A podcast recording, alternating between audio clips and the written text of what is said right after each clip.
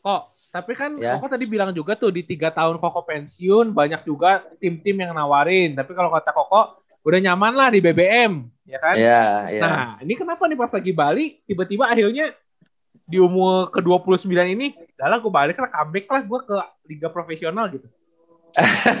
Ada yang lebih buat nyaman berarti kan, Bu? Atau duitnya bisa beli eh, mobil tiga langsung. Enggak lah. Itu gede Pesawat, banget dong. Bisa beli pesawat, Bu. Wah, Waduh. Sekalian, sekalian aja.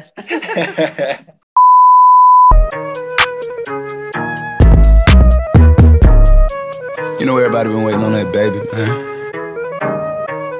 I mean it like ever since baby on baby drop, man. Ever since baby on know, baby drop. Ain't nobody drop shit. selamat pagi, selamat siang, selamat sore, dan selamat malam para pendengar setia Abasok. Kali ini kita masih ada di season ketiga, masuk ke episode ke-93. Betul, betul, betul, betul, betul. Eh, Nih, eh, akhirnya kita mengundang satu cowok lagi nih, Bu. yoi. Ini. Kita kan Nah, dua kita- kali beruntun eh, Cewek. cewek nih. Iya. Yoi.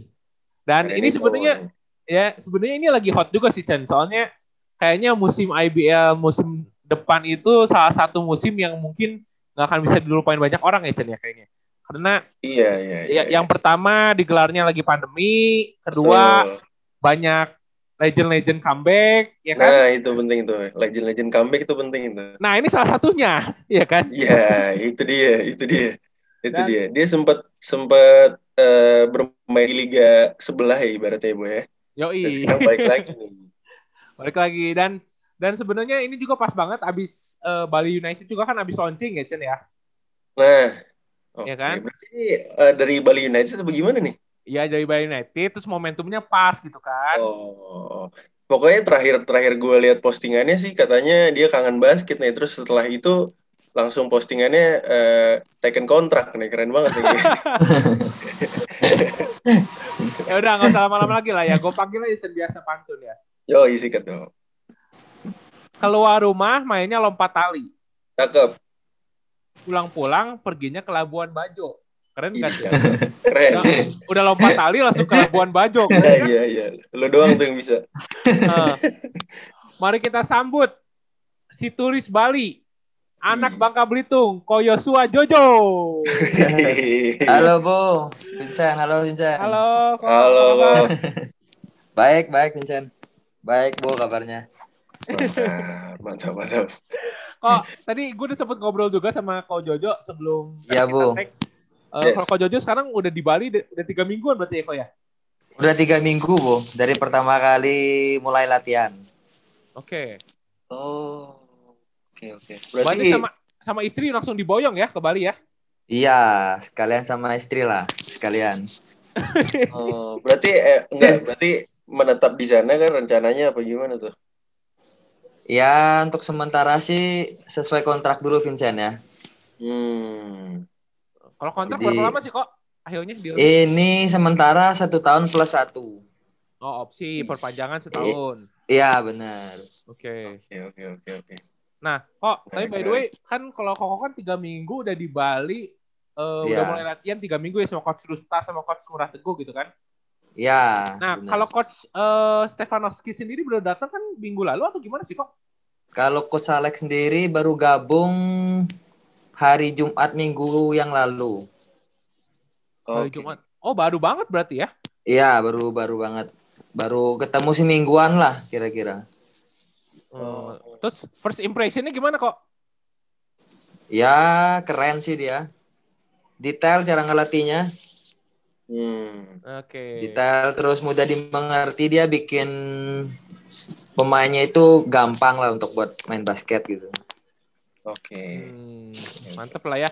Dan Iya. eh, istilahnya mah nggak nggak asing lah sama basket Indonesia. Soalnya kan banyak juga pelatih pelatih Serbia yang main ke Indonesia kan ya berapa tahun ini? Iya, ya style-stylenya dia Eropa. Pola-polanya, cara-cara defense-nya. Hmm. Oke oke. Oke oke. Kok kalau misalnya kita lihat ya Chen ya, kalau kita lihat rosternya Bali kan sebenarnya ini kita nggak mau ngomongin jauh dulu ya. Nanti kita bakal bahasnya di akhir aja kali ya. Betul. Tapi ini aku penasaran sih. Soalnya kemarin sempat nanya ke Kobudi juga, kalau lihat roster Bali kan kebanyakan rookie-rookie itu ya kok ya? ya rookie-rookie. Nah itu itu bakal ditempatin satu mesh yang sama sama kok Jojo gituan atau gimana kok? Kalau rookie-rookie ada mesh sendiri, boh Oh. oh. Ya, soalnya mereka punya mesh sendiri. Oke, okay, soalnya ngelihat Instagramnya Winston terus Lutfi. Gitu kan, oh, kayaknya kayaknya yeah. mereka gabung gitu beda sama kayak Ko Jojo, Ko Dani eh Kak Daniel gitu ya, atau gimana? Oh, kalau kita kan disediain disediain mes. Mm-mm. Kalau saya kan ada istri, jadi saya tinggalnya tuh di kos. Oh. Dan saya ya tempat tinggal sendiri. Oh, kalau yang yang udah berkeluarga eh, beda sendiri ya. Iya, tapi dari Bali United kita disediain mes. Oh gitu. Chan, Ya. Iya, kata kata Ko Jojo abis latihan langsung ke pantai, Chan. Gila. Enggak lah, Emang enggak di lah. Habis latihan tidur. dekat dekat pantai mana kok emang? Paling dekat di sana. Kalau kita kan tinggalnya deket Kuta. Oh, Kuta. Oke. Mantep. mantep. Ya, Ku- Kuta Seminyak itu dekat dari mes. Berapa menit tuh? 10 menit lah ya. Nggak nyampe. Ya, 5 sampai 10 menit lah. Dekat. Gila. Enak banget. Chan, soalnya kalau model-model rukinya kan kalau rukinya asalnya banyaknya dari Bali ya. Jadi mereka udah bosen, Chan. Ya Iya, kan? Oh iya. Nah, model-model kayak misalnya Yeriko, Ko Jojo, Lutfi, Lutfi, Lutfi. ya kan? Itu su- suka tuh mereka ke pantai tuh mereka. Wajar kalau iteman ya. Berarti ntar Kai, kai, apa Kak Itun tuh kan Kak Itun kan tiap hari tuh kayaknya ke pantai itu. Iya. Iya, iya, iya. Oke, oke. Eh Chan, kita flashback dulu lah Chan lah sebelum kita ngomongin Bali lebih lanjut. Iya, ini kita eh, kalau gue lihat Instagramnya Ko Jojo nih eh, menarik juga nih, buat ternyata eh, itu mungkin salah satu orang-orang yang apa eh, ada orang ada ada kayak eh, menariknya tuh banyak eh, cerita di belakang eh, dari awal-awal Ko Jojo basket nih kalau kalau gue lihat nih. Nah, lu awal-awal itu sebenarnya kok di- kita kan biasa eh, ngomongin soal awal Ko Jojo kenal basket lah ya. Itu Iya. eh, dari mana kok sebenarnya? Apakah ada keluarga kah eh, yang basket juga atau gimana sebenarnya? Oh, jadi untuk karir awal itu awal itu yang membawa saya keluar basket dari Bangka itu Hmm. Pak Dani Kosasi namanya, yang ketua Perbasi sekarang. Oke. Ya, jadi kan dia pen- pencari bakat. Mm-mm. Hmm. Jadinya saya ditawarin sama dia pertama itu ke Satya Wacana Salatiga untuk beasiswa gratis. Oh. Jadi ya, jadi dari SMA saya ditawarin Pak Dani Kosasi untuk bermain di Satya Wacana Salatiga. Oke, oke. Tapi tapi eh, kalau untuk di Bangka Belitungnya sendiri berarti Ko Jojo awal mulai main basket tuh pas SMA kah atau SMP sih sebenarnya? Kalau mulai dari SMP, Sen. SMP dari kelas SMP. 1. Ya. Oh. Iya, soalnya kalau SMA kan kalau Ko Jojo kan masuk ke sekolah yang ada beasiswanya kok ya kalau nggak salah SMK SMK Bakti ya kalau nggak salah kok ya. I- Ya, benar. Hmm. Jadi SMK-nya saya udah mulai fokus, dapat beasiswa juga di SMK Bakti. Oh, itu kalau dari SMP itu eh, kenal basket berarti waktu itu gara-gara lingkungan kah atau emang ada yang kenalin kok dulu pas lagi SMP itu? Jadi memang kalau saya bilang sih gara-gara lingkungan ya. Jadi kalau di Bangka itu maniak basket masyarakat Bangka itu tinggi, Bu. Oh. Jadi kami itu benar-benar suka basket. Lapangan basket tuh banyak di sana. Oke. Ya, jadi sore-sore lapangan fasilitasnya banyak. Ya, jadi kan ngerti kan kalau abas-abas suka basket. Mhm. Mm-mm. Sore-sore yang penting ada bola, main, lama-lama suka sama basket. Oh. Hmm, hmm, hmm, hmm. Nah jadi itu, ceritanya gitu. nah itu dari SMP itu pas lagi udah mulai karena lingkungan lingkungan gara-gara lingkungannya banyak yang basket itu mulai masuk klub atau gimana tuh kok atau SMP itu? Nah, mulai fokusnya itu benar-benar tuh SMP kelas 3. Oh itu yang sama Masuk. Jaya itu klub sama Jaya itu? Ya, benar, klubnya sama Jaya, terus sekarang berubah jadi Buana Sport. Oh. Oke. Nah, jadi latihan terus dibina sama pelatih saya di Bangka. Katanya katanya terkenal juga ya pelatihnya siapa coach coach siapa? Kok Jack, Jack, Kojek. Jack, Kojek, Kojek, Kojek. Ya, ya itu ngelatih benar. dari dari di SMA juga eh di SMP juga atau gimana kok? Mulai dari SMP, mulai saya dari kecil lah dia yang ngelatih saya itu. Oh, oke. Kojek selalu setiap hari dibina sama dia. Hmm. Oh, tapi tapi pas awal eh, pasti kan ada sempat ngebela ini nggak sih kayak Bangka Belitung atau misal- misalkan kayak daerah sana dulu gitu. Ya, Eh. sempat sempat. Nah, saya Nah, tuh mulai tuh?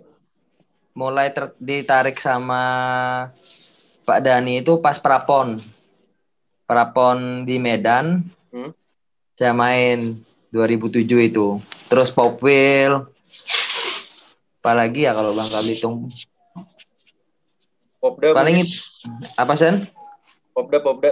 Ya, Popda pasti main. Popda, Popwil, Mhm. Prapon main tuh. Hmm. Oke. Kok, kok sorry ya, kok oh, itu kalau Coach Dani Kosasi itu kan waktu itu kan kita pernah ngobrol juga sama Yohanes Suprapto ya. Yohanes Ya, Suprapto ya, juga ya. Salah satu orang yang diorbitin oleh Coach Dani kan waktu ke Ya. Parangturi itu kan. Ya, benar. Nah itu kalau Coach Dani Kosasi itu sebenarnya eh, untuk waktu itu ya pada saat zaman itu kan masih pelatih kan ya kok ya, bukan belum perbasi kan waktu itu kan? Ya, ya benar dia masih melatih. Oh, kok bisa sampai keluar-luar gitu? Kok maksudnya kan dia banyak banget ya di Jawa banyak, berarti di Sumatera banyak gitu. Ya, jadi kan dia pencari bakat. Pencari bakat, dia suka ke kota-kota kecil yang jarang di dikunjungi sama orang. Beliau suka pergi ke kota-kota kecil untuk bikin Hmm. kucing klinik, untuk cari-cari eh, pemain yang berbakat, terus dilatih sama beliau. Hmm. Oke, menarik menarik. Nah, Oh, tapi ya. tapi di Satya Wacana nih eh, Ah. kan itu ada banyak pemain Bangka Belitung juga Bu ya eh, sekarang pun ya. Ya, benar. Sampai sekarang justru Sampai kayaknya sekarang itu jadi banyak banget. trademark, jadi trademark gitu. Iya iya kok. Ya. Tapi tapi yang paling pertama nih yang orang Bangka Belitung yang ke Satya Wacana tuh siapa? Berarti Ko Jojo kah atau atau misalkan sebelum Ko Jojo ada orang lain gitu? Yang pertama saya. Oh, Oh. kan bener kan? Berarti Iya. Ko Jojo emang yang ngebukain jalan sebenarnya. Iya iya iya. iya, Secara iya. kasarnya. Ya. Oke oke oke menarik menarik. Atau di tahun itu Ko Jojo bareng temen kah atau Ko Jojo sendiri tuh berarti? Sendiri saya pas itu. Wah gila. 2009. Iya iya. Soalnya soalnya kalau kita tarik ulur ke belakang, kayaknya orang Bangka Belitung sebelum sekarang ada Abraham, ada Frank, Ya, Erga, ada Erga gitu kan sebenarnya Ko Jojo duluan emang yang lebih jauh main di Liga Pro ya kok ya. Ya, benar. Saya mulai Iya. 2010 startnya. Hmm. Hmm, oke oke. oke. Nah ini buat para, tengah, para pendengar tebas semua juga ya yang belum istilahnya kan masih seumuran di bawah kita kebanyakan ya Chen ya pendengar Hmm. kita kan ya. Mungkin belum belum sempet nyaksiin Ko Jojo dulu pas di Satya Wacana bareng Ragil. Eh, Iya, itu benar. Eh, Ko Jojo itu angkatannya Arif Hidayat, Ragil ya kok ya. Oh, Iya, benar benar. Ya kalau kita kita mah dulu sering nonton lah di SM lah. iya pasti pasti. Iya Kalau kan? sekarang sekarang makanya tem- pendengar pendengar Abes nih harus banget ngeliatin mixtape-nya bu sebelumnya ya. Kok, tapi by the way kita balik lagi ke ini ya ke SMA itu pas lagi ditawarin yang SMK Bakti itu kan kalau Abo denger katanya itu kan salah satu sekolah yang eh, paling jago lah di Bangka Belitung karena mereka kan ngasih beasiswa ke anak-anak yang istilahnya eh, ke basket tuh gila banget ya kok ya waktu itu. Iya, iya ceritanya gimana benar. kok dulu? Jadi SMK Bakti itu dia eh, memfasilitasi anak-anak yang berbakat. Jadi khususnya basket. Mhm. Jadi setiap anak yang kelihatan oh anak ini jago basketnya, ada bakat, mereka fasilitasi untuk beasiswa gratis. Jadi dilatih, dilatih memang untuk untuk masa depan Bangka lah tujuan sekolah SMK Bakti itu. Oh. Sampai sekarang masih kayak gitu kok berarti? Atau enggak? Nah kalau sekarang saya kurang tahu sen, udah nggak ngikutin. Hmm. Oh, kok tapi itu modal beasiswanya itu kayak sekolah atlet PPOP gitu gak sih kok? Atau gimana? eh enggak sih sen, enggak. Jadi kalau PPLP kan mungkin dia ada mesnya ya gitu ya. Ya, Iya. ya. Kalau kalau kita enggak, kita tinggal di rumah masing-masing. Nah, nanti kalau pas jam latihan baru gabung. Oke. Oh, cuman dari biaya sekolah segala macam ditanggung. Iya, ditanggung sampai lulus lah. Hmm. Wah, enak banget sih. Soalnya Ya. juga kan kalau SMK Bakti itu saingannya kan sekolahnya si Bram ya yang Santo Yosep. Iya, ya? iya, benar, benar. Apa namanya, Bu? Santo Yosep kalau nggak salah Santo namanya itu. Yosep. Iya, dari dulu sampai sekarang. Wih. Masih kok sampai sekarang masih ya berarti ya? Masih, masih kayaknya. Terakhir itu angkatannya mereka Anthony. Anthony Erga itu kan dapat fasilitas kayak saya juga beasiswa di Iya. SMK Bakti Heeh. sama. Oh. Jadi beberapa anak yang di Satya Wacana sekarang Hah? itu mereka juga dulunya SMK-nya di SMK Bakti. Oh. Nah, si Santo Yosep juga kayak gitu sama, dapat beasiswa gitu-gitu juga berarti ya? Kalau kayaknya enggak deh, Sen. Kayaknya enggak. Iya iya. Iya, iya, iya. Kok tapi itu kebanyakan kalau anak-anak yang di SMK Bakti itu eh, banyaknya dari sekolah yang sama gak kok di SMP-nya atau gimana tuh kok? Kayaknya enggak deh, Sen. Soalnya ada beberapa anak juga yang dari kabupaten. Oke. Hmm. Kayak saya kan dari Pangkal Pinang, Hmm. jadi ada dari kota lain lagi yang diambil. Jadi memang benar-benar diseleksi sama mereka. Oke. Soalnya soalnya Chen, ya, kalau kalau kayak gitu kan kalau di di Jakarta atau di Bandung gitu kebanyakan eh, turunan ya. Maksudnya dari SMP naik ke SMA tuh udah gampang lah gitu. Iya, iya benar-benar. Apalagi pelatihnya sama. Nah, Itu pasti udah dibawa tuh. benar, benar setuju itu gua. Iya kan? Kayak Caleb dan kawan-kawan ya. Nah, Nah, itu loh. itu bener banget. Bener, bener, bener. Tahu aja nih kok Jojo nih. Dan emang seumuran sih kok ya. Sebenarnya sama Caleb juga ya kok ya. Iya, seumuran. Terus kan sempat gabung juga dulu. Oh iya di timnas ya kalau nggak salah ya. Enggak, di Satya Wacana Metro Bandung dulu. Oh iya. Benar. Benar. Tahun benar. 2013 yang main tuh Januar, Teddy, Janu. Hmm. eh kalau tahu AA Gian dulu. Iya tahu itu alumni Seman 9 semua itu. Ya, itu. Kebetulan Abu memang eh, tata usaha di Seman 9, Boy. Enggak lah, kok Jojo juga tahu. Gue udah follow-followan di Instagram, dia tahu gue orang Bandung ternyata. Iya, lu dia kan prawira banget kok memang. Jangan nyebut merek dong, biasa aja dong. Oh iya iya. Ya pasti prawira lah, apalagi. Kok, tapi itu di Buana Sport itu sampai lulus SMA atau gimana tuh? Kok sampai sekarang kalau misalnya balik ke Bubble masih main juga atau gimana? Ya, masih. Jadi kan kemarin saya suka udah berhenti basket tiga tahun setengah itu. Kalau Ya. pulang ke Bangka, saya pasti main di situ. Oh, Oke. Heeh, bonus sport sampai sekarang, sampai tua lah. Karena itu kan tim tim yang pertama kali yang yang ngebina kita dari kecil ya. Jadi ya nggak bakal lupa oke. Hmm. sama bonus sport gitu. Iya iya iya. Tapi sekarang kok kalau ini ini mungkin keluar dari topik ini ya maksudnya eh kalau di Bandung atau di Jakarta kan kalau kayak KO kejuaraan umur gitu kan udah kayak vibes-nya kayak kurang gitu ya kok ya. Kalau di Bandung Iya. gitu. Itu kalau di sana di Bangka sendiri kalau kompetisi antar pelajar atau yang umur antar umur gitu gimana sih kok sekarang? Atau kurang tahu juga? Saya sih nggak kurang mengikuti Sen. Eh, cuma sekarang itu belakangan ini Bangka itu suka ngirim KU-KU, KU 16, KU 14, angkatannya mereka Anthony Erga, Iya. Mhm. KU 18, jadi suka bertanding di luar Bangka gitu. Oke. Dan Oke. saya lihat sih angkatannya mereka banyak prestasinya. Oke. Iya benar. Ya, jadi- itu. Jadi udah mulai bisa bersaing lah, biarpun kami di Bangka kan kota kecil tuh. Iya. Jadi bisa bersaing untuk anak-anak yang di Jawa. benar. Iya. Jadi saya, saya lihat udah mulai berkembang lah basket di Bangka. Iya, setuju sih. Apalagi kita ngelihat yang pon kemarin, Boy ya, Bangka Belitung Iya, cukup benar. menakutkan sih kalau gue bilang. Iya. Udah hitam, udah hitam bisa dibilang. Iya, iya. Benar. Iya. Soalnya soalnya di Bangka juga menurut gua salah satu yang punya size juga ya kok ya. Punya Oh iya size lah. benar, setuju. Kalau size-nya kecil-kecil sih, Bu. Itu yang si Bian itu lumayan tuh kok yang sekarang baru masuk tuh. Tinggi juga. Brian ya. tuh. Eh Brian, iya Brian ya kalau nggak salah. Ya sekitar 185 lah kayaknya dia. Oh, lumayan. Heeh. Ya, Bangka Ya, juga sebenarnya yang pas lagi masuknya Erga ke ke Satya Wacana kan sebenarnya itu udah mulai makin naik lagi ya Bangka ya. Ya, ya. benar, benar, Bu. Jadi kan dengan dengan harapannya sih dengan banyaknya anak Bangka yang main di IBL sekarang, yang bibit-bibit di bawah kami bisa nyusul lah. Yang Hmm. anak-anak KU 12 Ya. lebih lebih ter, termotivasi lagi lah Bu harapannya gitu. Iya, Iya, iya. benar. Ini kalau misalkan ngomongin Bangka Belitung kan tadi eh Ko Jojo juga udah, udah cerita juga soal eh, kepindahannya ke eh, SAT Wacana nih, Bu kan.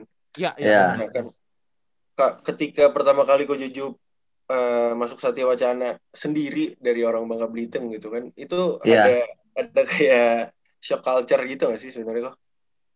Gimana Sen? Ada kayak shock culture gitu gak sih di sana? Ya awalnya awalnya sih ada. Nah, Jadi homesick homesick gitu ada lah ya. Eh, jadi kan ya namanya anak SMA kan baru merantau, rasanya itu 10 hari pertama kali itu 10 hari pertama di Salatiga itu rasanya pengen pulang saya. Jadi karena memang nggak biasa ya, budayanya beda, Iya. terus jauh dari rumah. Cuma kan karena memang saya udah fokus di basket, pengen sukses di basket, akhirnya ya udah lawan aja lah. Ya, Hmm, Puji Tuhan, ya puji Tuhan hasilnya adalah sekarang. benar, Kok benar, benar. kok ini tapi jujur-jujuran aja ya kok ya. Kok kok waktu itu udah Iya. di bubble tiba-tiba ke Salatiga sebenarnya tahu ke Salatiga tuh.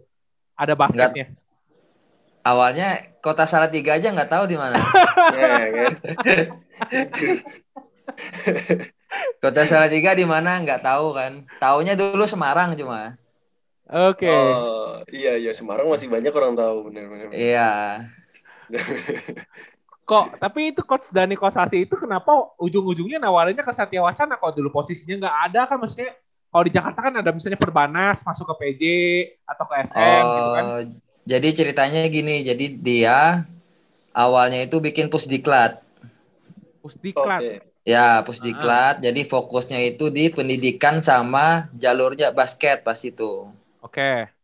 Nah, jadi akhirnya beberapa pemain yang berbakat dari berbagai kota di Indonesia diambil, dikumpulin sama dia.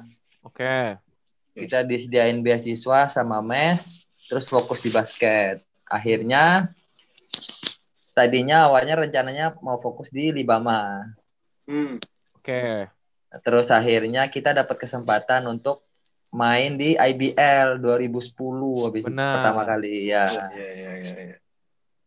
Eh, Jadi ceritanya gitu. Hmm. Kok tapi sebelum ditawarin sama coach Dani ke saat ke Salatiga itu kalau misalnya Anda waktu itu nggak ditawarin, kok mau ke mana waktu itu? Eh, kuliahnya kah atau gitu rencananya waktu itu? Ya nggak tahu. belum belum ada rencana lain. Oh masih belum ya? Ya, Hmm. belum ada rencana lain rencana lain. Cuma kan beliau nawarin saya dari SMA pas itu.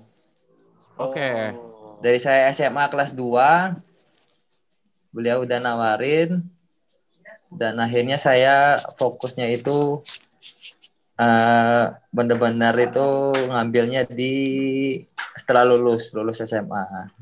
Hmm. Oke oke. oke. Berarti coach Dani bener-bener nge-scout banget ya dari SMA kelas 2 udah di, di Iya, diincar ya? iya pertama kali ketemu dia SMP 1 malah. Waduh.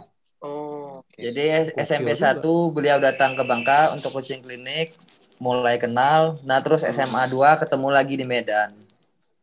Oke. Oh, oke, Ketemu oke. di Medan. Nah, mulai dari situ mereka nah, beliau fokus. Mhm. Setelah lulus SMA ternyata masih ditawarin terus sampai seka- sampai akhirnya deal saya ikut dia di Satya Wacana.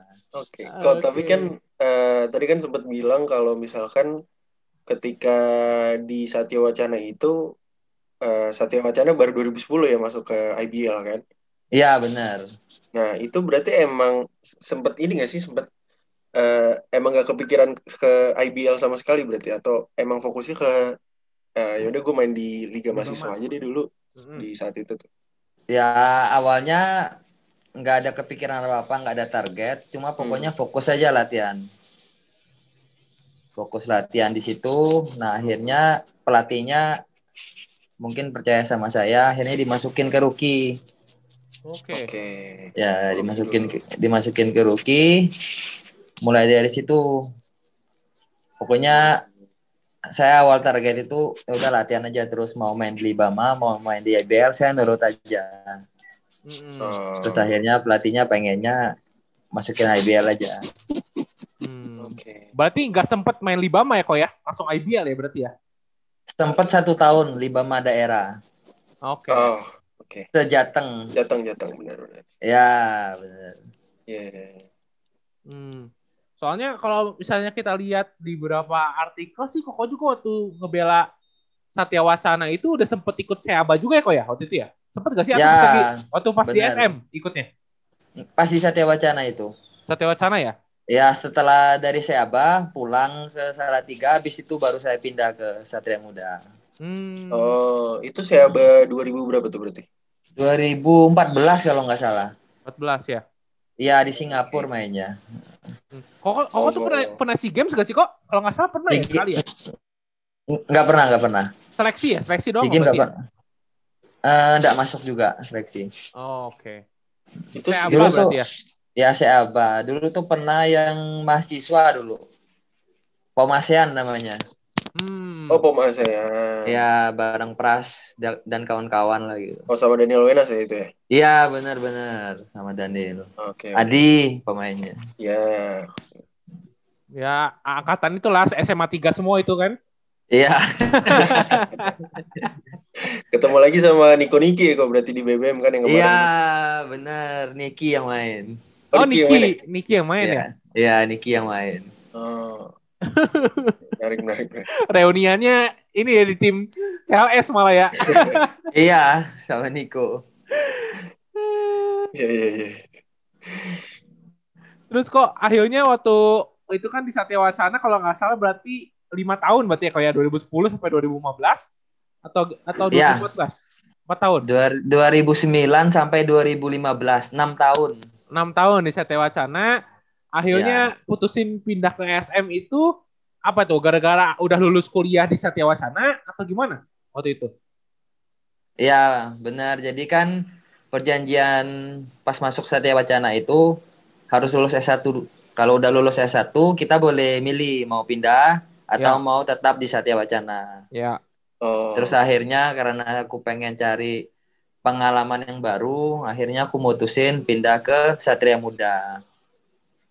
Hmm, itu Pas itu emang udah, dapat udah ada tawaran lama tuh berarti kok atau tawaran itu dari Satria Muda 2014. Jadi Oke. dua, dua tahun berturut mereka nawarin saya. Gila. Di tahun pertama saya masih belum karena kan belum lulus kan, nggak boleh Iya, kan. iya benar. Jadi setelah 2015 lulus, tetap saya akhirnya ambil keputusan untuk pindah ke Satria Muda. Oke. Hmm. So- soalnya kalau misalnya emang kita dengar cerita juga sekarang kan dari pemain Satya Wacana kayak David Nuban, kayak Hengki Lakai, bahkan Ya, sampai Cio yang udah ngambil S2 pun harus ngeberesin studinya dulu ya kok ya baru boleh keluar ya. iya benar. Karena kan bagi mereka tujuannya utamanya itu. Mm-mm. Tujuannya mereka kita pemain basket tuh harus lulus dulu. Harus lulus kuliah, dapetin gelar. Setelah itu bebas kita mau pindah, mau stay. Hmm. Yang penting kita lulus dulu kuliahnya. Iya, Oke. soalnya soalnya lucu juga ya kok ya kalau misalnya kita udah dibayarin tapi nggak lulus kuliah di situ malah pindah ke tim lain, lucu ya. Eh, Iya. Iya, benar. Kayak nggak tahu terima kasih sih bu lebih tepatnya. Iya, benar benar benar benar. Eh, tapi bagus sih maksud gue programnya tuh jadi buat eh, anak-anak yang kuliah tuh jadi termotivasi buat lulus cepet sih sebenarnya. Betul. Iya.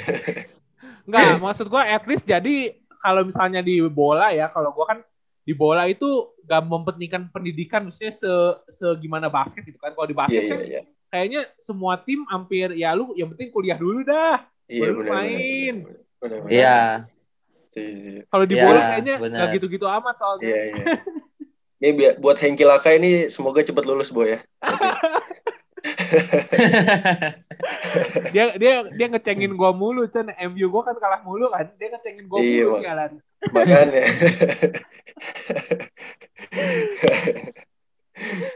Terus kok akhirnya di SM itu pas lagi tanda tangan kontrak 2 tahun sampai 2017 itu ya berarti ya?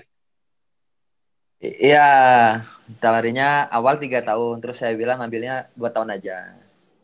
Oh kenapa tuh kok? Akhirnya deal, saya ngambil dua tahun. Ya pengen coba-coba dulu. Oh, oke oke. Wa- Waktu itu kan kalau Jojo masuk ke tim SM yang yang boleh Abo bilang kan cukup kuat ya kok ya. Maksudnya dari Iya, legendnya maksudnya Karogun masih ada, Iya. Kodogun masih Arki. ada. Arki, Kalau Arki kan living legend ya. Iya, Iya. Pinton Nolan, Pinto Pinto Nolan masih Nolan. ada. Bahkan Iya. eh, maksudnya model-model kayak Kevin Yonas kan baru rise juga posisinya tuh. iya Nah, benar-benar. Itu eh, dari seorang anak Bangka Belitung yang main di Satya Wacara untuk masuk ke tim yang sangat besar itu pressure-nya gimana sih kok waktu itu? Ya biasa sih ya, Bu. Nah, Eh, nggak nggak ada pressure apa-apa, cuma saya yakin aja sama kemampuan saya pas itu. Oke. Kan pelatihnya kan benar-benar pada saat itu kan pelatihnya Cokorda. Ya, Oh Coach Wiwin. Cokorda ya? Coach Wiwin Ya, pada, 2015. ya, ya benar Coach Wiwin pada saat Oke, itu dia memang meyakinkan saya untuk ya pokoknya yakin aja lah pas pindah itu akhirnya karena saya yakin dengan kemampuan saya sama skill saya ya ya udah pindah aja langsung sana. Iya, dan langsung dapat gelar kan sama SM ya? Musim itu kan? Enggak, kalah pas itu. Eh, bukannya menang ya sama Coach Wiwin? Musim kedua ya? Kalah. Coach- Jadi setelah coach setelah SM juara saya masuk. Oh. Oh, Ya. Yang juaranya CLS ya waktu itu ya 2016 ya berarti ya. Iya, pas itu kan ada yang kayak Jamar main. Iya, iya, iya, iya. kayak Brandon kalahnya di semifinal sama CLS pas itu Nah, oh, itu Ya tahun kan? berapa tadi kok? 2016. 2015 2016 kayaknya itu Iya. Wah, tahun pertama masuk Oh, Oke. Ah, itu kan IBL keren tuh Chan. Rookie of the Iya. Year-nya Jamar, nominasinya Jamar, Brandon Jawanto sama Abraham Damar. Abraham Hmm. mana bisa menang tuh. Sulit, sulit banget itu. Kadang lucu ya ya. itu rookie Abraham 2016 pertama itu dia Iya, soalnya kemarin kita sempat Iya. cerita bareng kan Abo pulang ke Bandung bareng Abraham kemarin. Gue suka lucu katanya sama Iya. IBL. Masa gue disandingin sama Jaman sama Brandon, mana bisa menang gue katanya. iya iya iya iya, iya, setuju sih. Beda agak, agak lucu juga sih sebenarnya ya. Lucu, lucu. iya Kok, tapi akhirnya waktu Ya. di SM kan 2 tahun, akhirnya waktu itu kan eh, kita sempat eh, baca postingan Koko juga di Ya. Instagram kalau waktu itu mutusin berhenti di SM ya gara-gara mungkin eh, pengen fokus untuk persiapan nikah waktu itu ya kok ya. iya benar jadi menjelang kontrak saya habis November itu saya harus nikah sama istri Hmm, kontrak habis bulan apa tuh kok? Berarti. Juni kalau nggak salah Oke. Ya, jadi saya sama istri saya pas itu kami fokus aja dulu untuk ke pernikahan. Ya ibarat pengen nyoba lah hidup di luar basket gimana gitu. Berarti sempat ini nggak kok nyobain kerja gitu berarti? Atau nggak sama sekali? Enggak, enggak sempat. Jadi selama saya pensiun tiga setengah tahun itu saya main di klub BBM namanya di Surabaya. Oke. Jadi selama saya pensiun eh, sampai kemarin terakhir pindah ke Bali ini saya ikut tim BBM itu. Jadi Oh. cuma fokusnya mainnya di Tarkam, nggak di Liga Pro. Oh, oke. Kok, Berarti, sorry kok. berarti Waktu, waktu itu pertimbangannya berarti selain eh, gara-gara pernikahan eh, nggak ada lain, eh nggak ada pertimbangan lain berarti waktu itu berhenti. itu. Jadi saya sama istri mutusin untuk hidup di Salatiga. Oke. Oh, Hidup di Salatiga, pengen usaha. Ya terus sama sambil main Tarkam gitu basketnya. oh, usaha apa tuh kok berarti yang yang jalanin waktu itu? Sama banyak ada coba minuman, terus istri saya ada usaha aksesoris, Hmm. aksesoris cewek, ada konveksi di Salatiga. Kok Oh, berarti ketemu istri itu di Salatiga? Waktu Iya benar. Oh, Iya, Salatiga. pantesan, pantesan mau hidupnya di Salatiga ya. Iya, Iya. benar-benar. Pinter kamu Boy ya. Enggak, soalnya kan kalau Kak Jojo kan dari Bangka Belitung, ya kan? Iya. Kalau ketemu istri di Salatiga, apa kalau misalnya tinggal di Salatiga berarti istri ketemunya di Salatiga. Iyalah, pastilah. Ya. Oh, Apalagi bisa makan banyak di Salatiga kan enak makan-makan. Murah lagi. iya benar kok. murah. Itu setuju. Cas tolong. Kok tapi waktu itu posisi eh, maksudnya tinggal di Salatiga itu nggak nggak ada kepikiran buat main di Bangka Belitung lagi tuh kok untuk main tarkamnya gitu-gitu tinggal Ya, di bubble gitu. Sering, Bu. Jadi kan pas itu pas saya pensiun itu sering saya suka pulang pergi Salatiga Bangka. Hmm. Oke. Salatiga Bangka untuk tarkam. Hmm, Oke, oke. iya iya. Tapi waktu itu posisi nggak ada kepikiran istilahnya bisnisnya re- rehat pensiun setahun eh, nggak ada kaki Ya. gatel gitu kok buat main pro gitu nggak ada waktu itu. Ya ada ada sebenarnya Bu, ada. Terus ada beberapa tawaran juga. Jadi selama saya pensiun tiga tahun itu ada tawaran. Cuma tim BBM ini yang nawarin saya, yang nampung saya selama saya pensiun itu, saya udah cocok di situ. Oke. Saya di BBM itu ketemu bosnya yang benar-benar suka basket, Iya, iya. terus sayang sama pemainnya lah. Hmm. Oh. Jadi Oh, kan- benar-benar Ya tapi kan kalau BB, BBM itu emang eh, untuk setiap minggunya tuh ada ada dijadwalin latihan kah? Karena kan kalau gue lihat kan kayaknya eh, untuk tarkamnya sendiri kan jangka waktu kompetisinya kan agak lumayan panjang ya kayaknya tuh. Itu gimana? BBM? Jadi kita nggak ada latihan, Sen.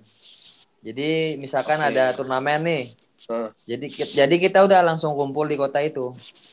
Oh langsung tanding berarti. Ya, jadi bosnya ngambil beberapa pemain benar-benar yang banyaknya yang mantan timnas, yang legend-legend Indonesia dikumpulin sama dia. Oh jadi Sama udah bosnya ya. ya udah aman lah ya untuk tanding langsung tuh udah langsung Iya. bisa connect. Siapa gitu kok ya. nama bosnya siapa kok?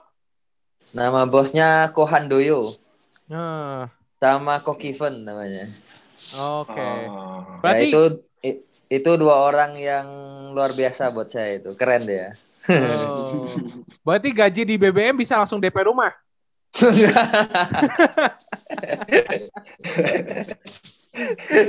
Ngeri juga tuh Bu kalau itu. Bu. Soalnya Enggak kan lah, Abu bercanda itu deh. Kirain tiga tahun kan nyaman gitu gara-gara udah bisa beli rumah gara-gara main tarkam. Nah, gitu. Terus kemarin ceritanya tiba-tiba ikut ini BBM Challenge Night itu kenapa tuh kok? Ah, nah terus kan eh, bosnya saya tuh dia mereka punya punya rencana untuk ikut Liga Thailand. Oke, Nah, terus mereka merger. sama CLS. Pas itu BBM, CLS kan juga pas itu nggak ngikutin kejuaraan apa-apa. Betul. Benar. Nah, akhirnya mereka ambil keputusan untuk merger namanya BBM CLS Night Ya. untuk kita ikut di Liga Thailand. Hmm. Oke. Soalnya kalau kebanyakan abo lihat rosternya tahun lalu itu di CLS kan kebanyakan anak BBM ya kok ya. Anak CLS-nya kayak dikit amat ya. Ya? Setengah-setengah itu pas itu. Oke. Jadi CLS 7, kita 7 kayaknya. Oke. Iya. Hmm. Kalau Kariko itu BBM juga atau CLS sih? Iya, BBM dia. BBM ya? Ya Riko bareng saya. Oh, Oke. Oh. Oh. Sekarang agennya sama lagi. Super. Iya. Bentar lagi tuh Bu katanya tuh Bu ya. Iya, dateng lah. Udah dateng, udah resmi ya kok ya? Kalau Koriko ya? Udah, udah resmi. Ya, udah Wih, resmi. mantap, mantap, mantap. Satu lagi big man berarti. Yoi. nah, terus sekarang inilah kita ngomongin yang inilah ya Chen ya, yang Bali-Bali ya Chen. Oh iya, itu gimana kok ceritanya akhirnya eh, memutuskan untuk Hah? Bali United nih. Salah satu klub klub baru lah Bu ya dibilang, bisa dibilang lah ya. Klub baru tapi kalau Iya. lihat se- sepak bolanya Oh iya, cepet sukses Chen. iya iya. Manajemennya oke sih bener. Manajemennya oke. Nah, Apalagi itu ag- ag- agennya agen ngeri kan. itu titisan Super langsung titisan langsung Pak Yabes itu. Gimana gimana kok akhirnya? Jadi cerita awalnya itu saya dihubungin sama Budi. Heeh. Hmm. Jadi Budi ketemu sama bos saya yang Kohan. Oke. ketemu mereka ngobrol berdua akhirnya Budi hubungin saya Nah, dia nawarin saya untuk main di Bali United Hmm. Nah, karena ada udah dapat tawaran dari Budi, saya eh, hubungin ke bos saya yang tadi si Kohan untuk ngobrol lebih lebih jauh sama dia. Hmm. Akhirnya ngobrol-ngobrol-ngobrol, dapat izin dari beliau. Oke. Dapat izin dari beliau, akhirnya ya sudah saya hubungin Budi. Oke, saya akan ini jadi untuk apa namanya pembicaraan lebih jauhnya saya dikenalkan sama bosnya dari Pak Peter, Pak Yabes. Ah, Pak Pilmon namanya Oh, Pak Pilmon. Ya akhirnya Ah. kami meeting meeting zoom bertiga akhirnya di situ deal Oke. Ya. Kok, tapi kan Ya. Koko tadi bilang juga tuh di tiga tahun Koko pensiun banyak juga tim-tim yang nawarin. Tapi kalau kata Koko udah nyaman lah di BBM, ya kan? ya ya Nah, ini kenapa nih pas lagi Bali tiba-tiba akhirnya di umur ke-29 ini, dah lah gue balik lah, comeback lah gue ke liga profesional gitu. Ada yang lebih buat nyaman berarti kan, Bu? Atau duitnya bisa beli eh, mobil tiga langsung. enggak lah Itu gede Pesawat, banget dong. bisa beli pesawat bu Wah, Waduh. sekalian sekalian aja apa tuh kalau pertimbangannya akhirnya kembali ke Liga Pro lagi tuh? kan saya ngomong sama bos saya yang BBM Ya, Nah, terus ya saya pengen coba lagi main di di Liga Pro karena ini kan dapat tawaran yang bagus saya bilang ya. tawaran dari Bali United. Terus karena tim Bali United ini kan salah satu tim yang punya manajemen yang bagus lah. Bisa dikatakan salah satu tim terbaik di Indonesia sekarang Ya. ini dengan Oke. beberapa fasilitas yang pada saat itu ya kami yakin sama Bali United. Mm-mm. Akhirnya ya bos saya bilang dia setuju untuk saya main di Bali United. Oke.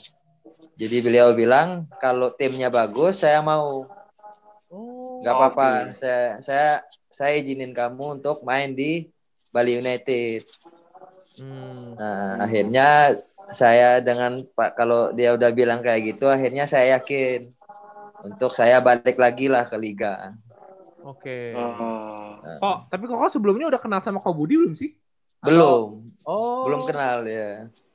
Wah, scoutingnya jauh juga, Bu ya? Nah, itu dia. itu Maksudnya dia. bisa meyakinkan pemain yang udah eh, nggak main lagi di IBL tuh agak cukup susah sih kayaknya itu ya. Iya, apalagi kan kalau Budi kan kalau bisa dibilang kan ke basket Indonesia kan cukup baru ya terjunnya ya. Iya, iya baru. Iya. Apalagi untuk meyakinkan seorang Joshua Jojo untuk main lagi gitu di Liga Pro kan. Selain duitnya menggiurkan, Saya, saya pas itu pas kenal sama Budi, saya kan sempat lihat juga dia oh agen sepak bola, terus Mhm. sempat ngobrol sama dia. Orangnya jujur dia. Budi benar. orangnya jujur terus benar, benar. dia bukan sembarangan agen lah gitu. Ya. Ya. Ya. Terus dia penting dia mementingkan ini juga sih eh, pemainnya sendiri. Benar, setuju Jadi itu gua. yang bikin ya So- soalnya di sepak bola pun dia terkena seperti itu, benar. ya ya. Di sepak bola pun. Royal ya, Bu? Royal apa gimana? Eh bukan royal sih, maksudnya care ke pemain tuh care gak hanya Iya. Maksudnya Oke, oke. kalau Ko Budi tuh cuma masukin Ko Jojo masuk ke Bali lepas itu enggak kalau dia gimana Iya. progresnya nanti kalau misalnya Oh, emang diperhatiin ya. prospeknya Iya. i- eh, amit-amit prospeknya Ko Jojo di Bali kurang bagus nanti bisa dicariin sama dia tim baru gitu. Oh. Iya. Kalau Ko Budi itu jadi eh, ke mungkin pemainnya lebih nyaman kali ya kok ya. Ya peduli dia sama pemainnya. Benar yang Abu bilang tuh. Oke, Mm-mm. oke, oke. Iya. Ya. Tapi di Bali United udah berapa beberapa bulan nih gimana kok rasanya? Ya sesuai dengan apa yang kita uh, prediksi tadi sama bos saya yang orang Surabaya. Mm-mm. Mhm. Ya timnya bagus, manajemennya bagus, fasilitasnya bagus. Ya benar-benar dikemas dengan profesional lah timnya. Ya. Oke. Gaya hidup gimana kok? Gaya hidup kan kayaknya beda jauh tuh di Salatiga sama Bali. Enggak. Kalau saya masalah gaya hidup ya tetap salah tiga. Woi. Karena Makanan saya itu orangnya penting. ah santai. Makanan saya itu orangnya. penting soalnya. Tapi berarti di Salatiga rumah gimana kok? Di R- rumah ditinggal sementara. Oke. Ya. Ya mau gimana lagi ya kok ya? Iya. You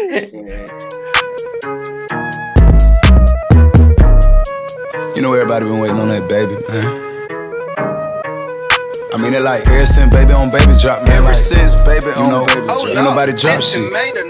Ya ini ini terakhir kali ya Chen ya. Kita mau biasalah main games ya Chen ya untuk menutup obrolan kita lah Chen ya. Yes, nih nama gamesnya setuju nggak setuju nih, kok. Iya, iya, iya. Jadi nanti kita kasih tiga statement. Iya. Ko Jojo tinggal jawab setuju apa nggak setuju, sama kasih alasannya kenapa. Iya, iya, iya, iya. Nah, oke ini gue dulu apa lu? Duh? Bo. Bebas, bebas. Ya udah lu dulu lah. Gue dulu ya. Iya. Setuju atau nggak setuju? Joshua Jojo siap bermain di liga profesional 4 sampai 5 tahun ke depan. Setuju. Wih, Wih. Sampai umur 35 tuh berarti main. Iya, ben- benar. Ya, itu target saya. Oh. Itu Man. itu target saya benar yang Abu bilang sampai umur 35. Oh, berarti di Bali United kayak max kontrak nih, Bu. enggak lah, enggak. oh, enggak. Kira Karena ya rasanya kenapa sampai enam tahun lagi saya pengen basket. Ya memang kan saya suka basket itu yang pertama Sen. Ya. Terus orang tua saya juga kan suka basket juga. Harapan orang tua saya dia masih pengen lihat saya main basket sampai umur 35 katanya. Oh, dibentuk di Jadi di- jadi di IBL. Wih. Oke, oke. Jadi salah satu kenapa saya balik lagi, kenapa saya comeback lagi, yaitu orang tua saya. Oh. Jadi ya, jadi support orang tua saya pengen saya main basket 6 tahun lagi itu ya ya mudah-mudahan saya bisa lah untuk untuk mengabulkan permintaan kecil mereka ya. Amin, amin, Karena amin. karena orang tua saya suka basket. Orang tua saya support dari kecil lah. Iya, iya. Dari ya, Iya, iya, iya. Kok, tapi Abu mau nanya Ya? deh kok, untuk umur Koko sekarang kan 29 masih di- masih dibilang golden age lah. Maksudnya Iya, untuk anak-anak basket masih masih usia emas lah gitu. Nah, tapi ya benar bu. untuk rutinitas Koko sebagai yang udah berkeluarga gitu, kok untuk latihan pro kan sebenarnya apalagi sekarang udah liga mau mulai ya. Eh pagi, sore, isa, istilahnya gitulah eh, nyita waktu banyak gitu. Nah, itu Koko Ya. eh, untuk ke depannya apakah emang udah eh, siap untuk menerima resiko itu kok latihan tiap hari pagi sore gitu? Ya harus siap bu. Karena Harus siap, kan ya? hidup di basket profesional ya kita harus siap.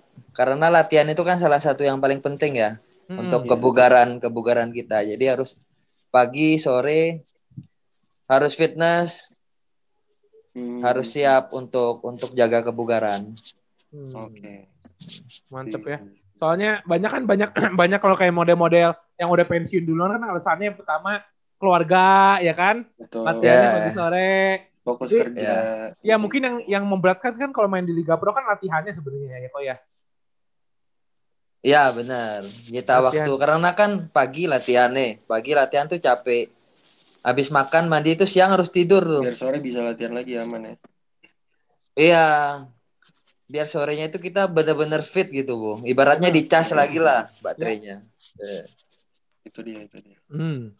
Si Kacan, kedua Chan. Oke, ini statement kedua nih, kok. Setuju apa enggak Iya. setuju? Dodo Sitepu dan Roni Gunawan adalah dua center terbaik di satu dekade terakhir. Ya, setuju.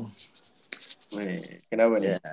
Alasannya kalau Dodo itu dia benar-benar kasih kasih hidupnya itu di basket. Jadi selama saya dua tahun satu tim sama dia, dia itu benar-benar fokus sama basket.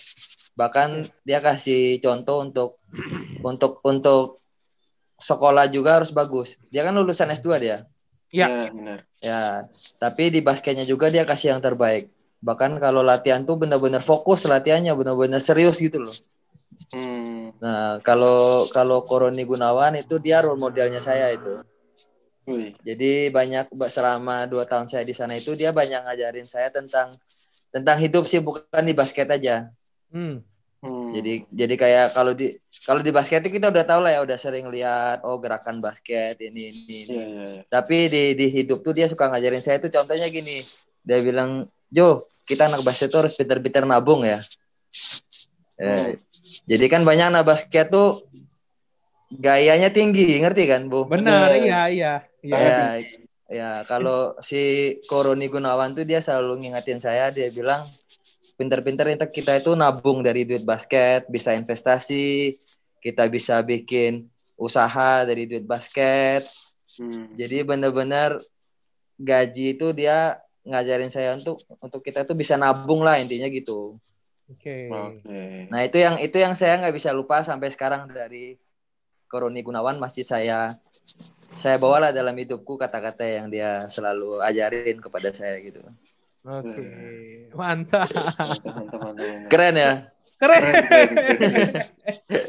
Enggak, tapi kalau kalau Koroni tuh kayaknya emang diem-diem juga wibawanya ini banget ya. Tinggi Iya. banget ya. Koroni tuh Iya. diem-diem. Bener orangnya itu keren lah, bener-bener legend lah dia. Iya, iya. Selain di basketnya jago, terus humble kan orangnya. Iya. setuju. Humble, nggak yang banyak-banyak gaya gitu. Benar-benar. Ya seperti kita ketemu kemarin lah, Bu. Iya. Iya, iya. Kemarin ketemu ya? Di The Bucket Ketemu, List ketemu. ya ketemu. Oh iya. Jadi ya saya merasa diberkati lah ketemu dengan dia, kenal dia bisa jadi senior saya. Mhm. Nantinya apa yang diajarin dia juga, apa yang diajarin Koroni juga saya bisa tularkan ke anak-anak basket yang lainnya. Benar. Betul, betul. Jadi inti intinya kan gitu. Jadi setelah basket kita mau ngapain nih? Kan kita tahu bahwa hal-hal yang positif tuh harus diajarin, bukan tentang basketnya aja. Benar. Iya, setuju. Gila, keren nih anak Bangka, mantap. Next Rodi Gunawan nih. nih. Amin, amin, amin, amin. Oke, next Eh, kok ini pertanyaan apa pernyataan terakhir lah ya. Setuju atau enggak setuju andai Satria Muda ngajak balikan eh, Joshua Jojo akan pikirkan matang-matang. Wah. Bahaya nih. Pertanyaan menjebak ini. Enggak kan kan kalau kontrak dibalikan 2 tahun, ibaratnya gitu kan. Ya. Katanya tadi mau main sampai umur 35, berarti umur 31 kontrak habis. Andai kalau diperpanjang ya syukur. Kalau nggak Iya. diperpanjang, Satria Muda pengen tarik lagi, mau gak kok? Setuju atau gak setuju tuh? Ini pertanyaan pertanyaan spontan nih. Oh, dari Abu. Gak bisa dijawab spontan ini. Soalnya kalau dijawab nanti masalah lagi. Itu dia tuh, itu dia. Oh tuh. berarti berarti dua tahun lagi kita wawancara lagi ya? Ya boleh, boleh, boleh. Oke.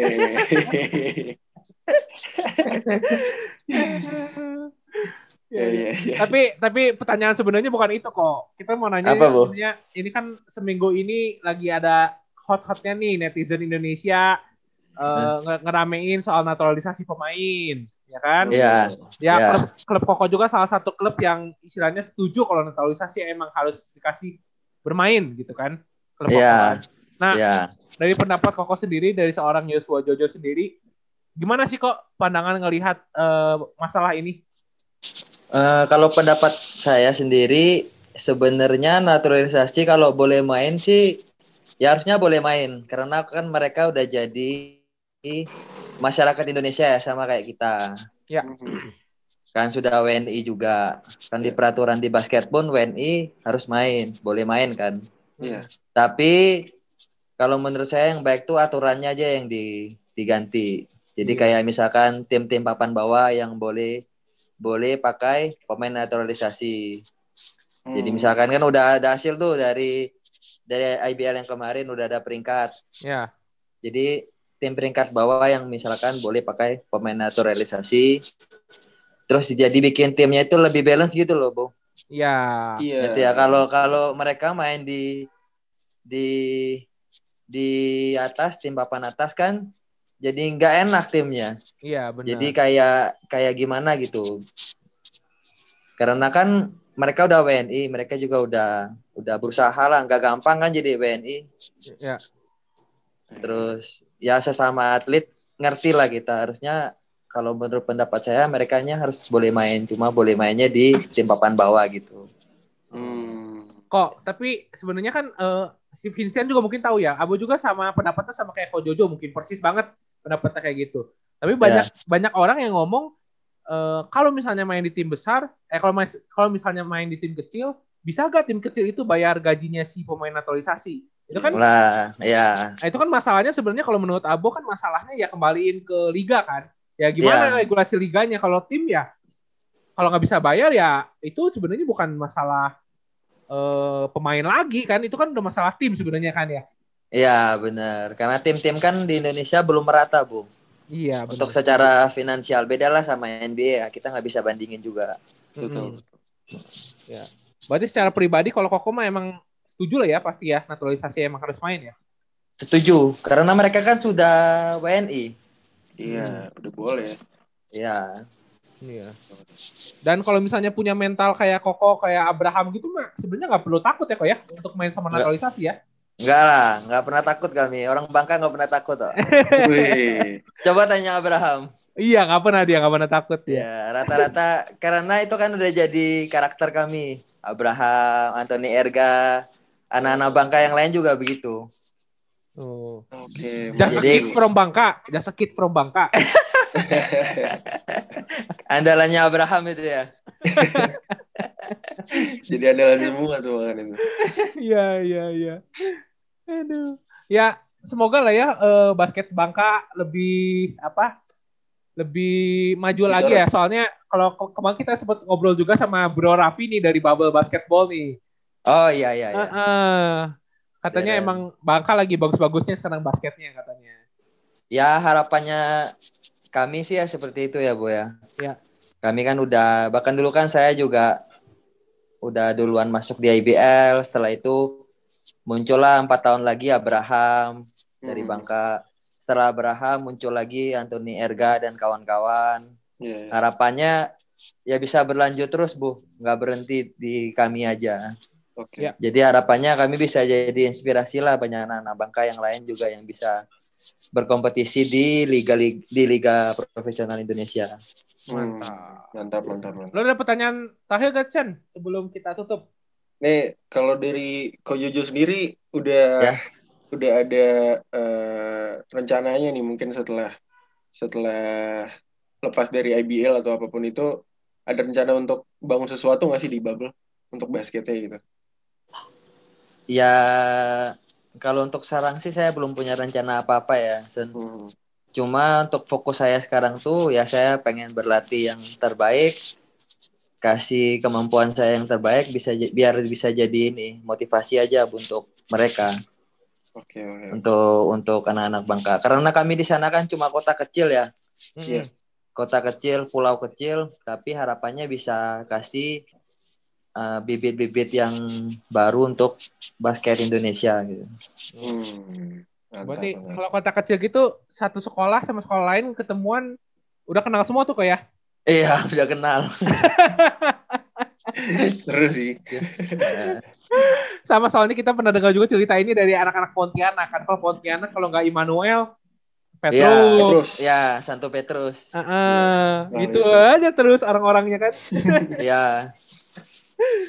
Iya. Oke. Oke, Ko Jojo, thank you banyak ya, ya kok waktunya kok. Thank you banget. Ya, saya juga, saya juga makasih banyak ya, Bu. Vincent. Salam you know kenal ya. Waiting on that baby, man. Thank you waktunya kok.